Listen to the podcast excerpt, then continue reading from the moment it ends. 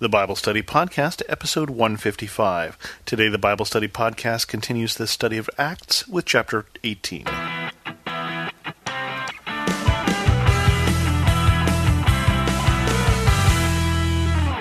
Welcome to the Bible Study Podcast. I'm your host, Chris Christensen.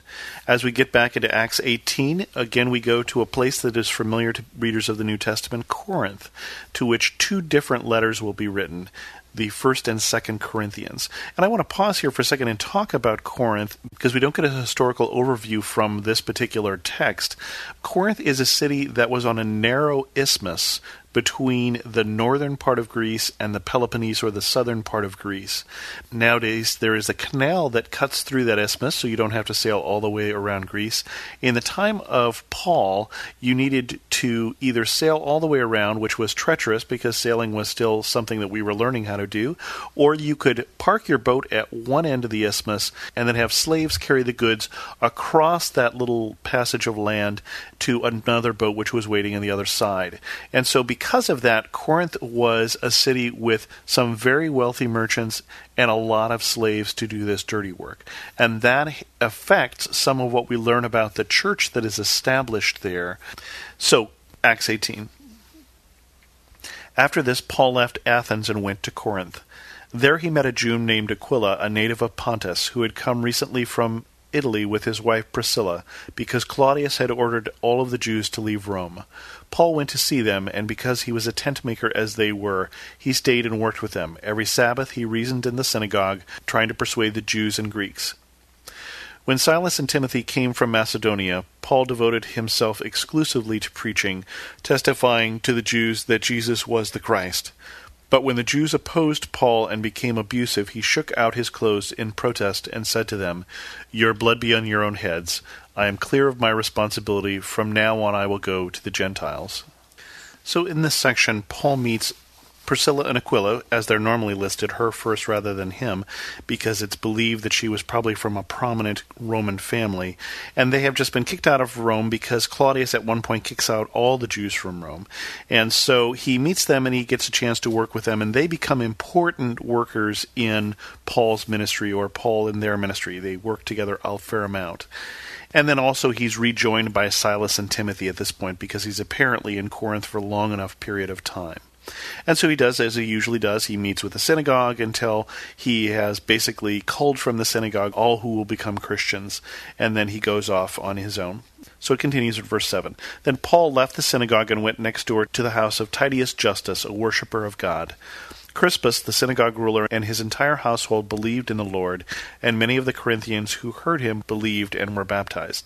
One night the Lord spoke to Paul in a vision Do not be afraid, keep on speaking, do not be silent, for I am with you, and no one is going to attack and harm you, because I have many people in this city. So Paul stayed for a year and a half, teaching them the word of God. When Gallio was proconsul of Achaia, the Jews made a united attack on Paul and brought him into court.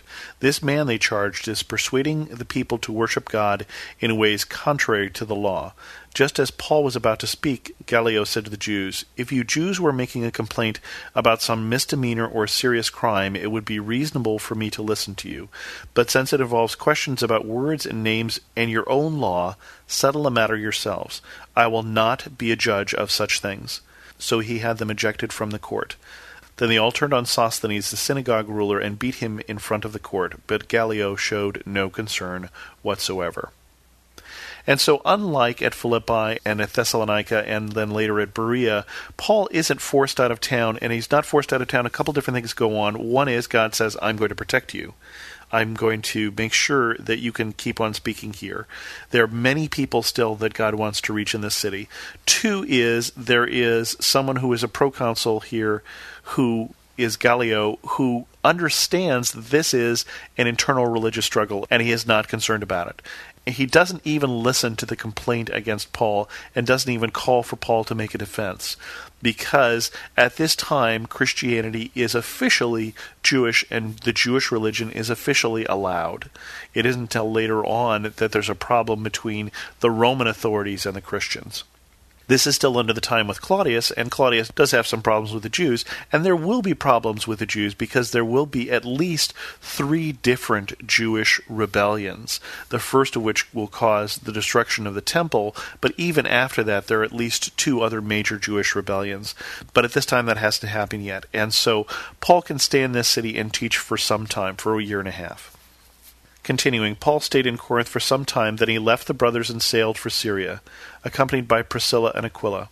Before he sailed, he had his hair cut off at Cenchrea because of a vow he had taken. He arrived at Ephesus, where Paul left Priscilla and Aquila. He himself went into the synagogue and reasoned with the Jews. When they asked him to spend more time with them, he declined, but as he left, he promised, I will come back if it is God's will. Then he sailed from Ephesus. When he landed at Caesarea, he went up and greeted the church, and then went down to Antioch. And so Paul now has completed his second missionary journey. And he did not spend very much time in Ephesus. Ephesus is a very major city, and it will be a major center for Paul's ministry also, but not until his third missionary journey. So he comes back to Antioch, where he was sent out from, and meets with the people and lets them know how things are going. Then it continues. After spending some time in Antioch, Paul set out from there and tra- traveled from place to place throughout the region of Galatia and Phrygia, strengthening all the disciples. Meanwhile, a Jew named Apollos, a native of Alexandria, came to Ephesus. He was a learned man with a thorough knowledge of the Scriptures. He had been instructed in the way of the Lord, and he spoke with great fervor, and taught about Jesus accurately, though he knew only the baptism of John. He began to speak boldly in the synagogue. When Priscilla and Aquila heard him, they invited him into their home and explained to him the way of God more adequately. When Apollos wanted to go to Achaia, the brothers encouraged him and wrote to the disciples there to welcome him. On arriving, he was a great help to those who by grace had believed, for he vigorously refuted the Jews in public debate, proving from the Scriptures that Jesus was the Christ. So we get Paul, who started to travel around to strengthen the churches that he has established or that have been established already in Galatian Phrygia. That's now in what is now Turkey. And then we get this little side story about Apollos. And Apollos is someone that in the letter to the Corinthians, there's some debate because people say, well, I'm of Paul, I'm of Apollos. And Paul says, were you baptized in the name of Apollos? Were you baptized in the name of Paul? No. We're both teachers, but you are baptized in the name of Jesus. And so Apollos becomes a very major influence on the church in Corinth, but some get a little confused that there are two important teachers in their history but that's okay, Paul says. It's not about us. We are simply pointing the way to Christ. And again, Apollos is helped in his faith by Priscilla and Aquila, who seem to have a real deep understanding of the scriptures and a deep understanding that they pass along to Apollos. And so he goes back to Achaia. Achaia is that northern part of Greece where Corinth is.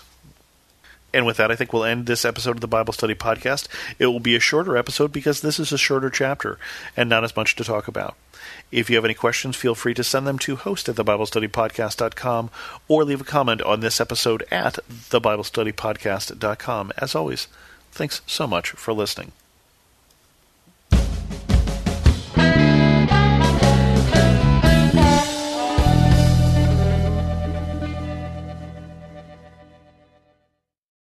Dear Heavenly Father, thank you for working everything out for my good. Help me trust in your perfect plan.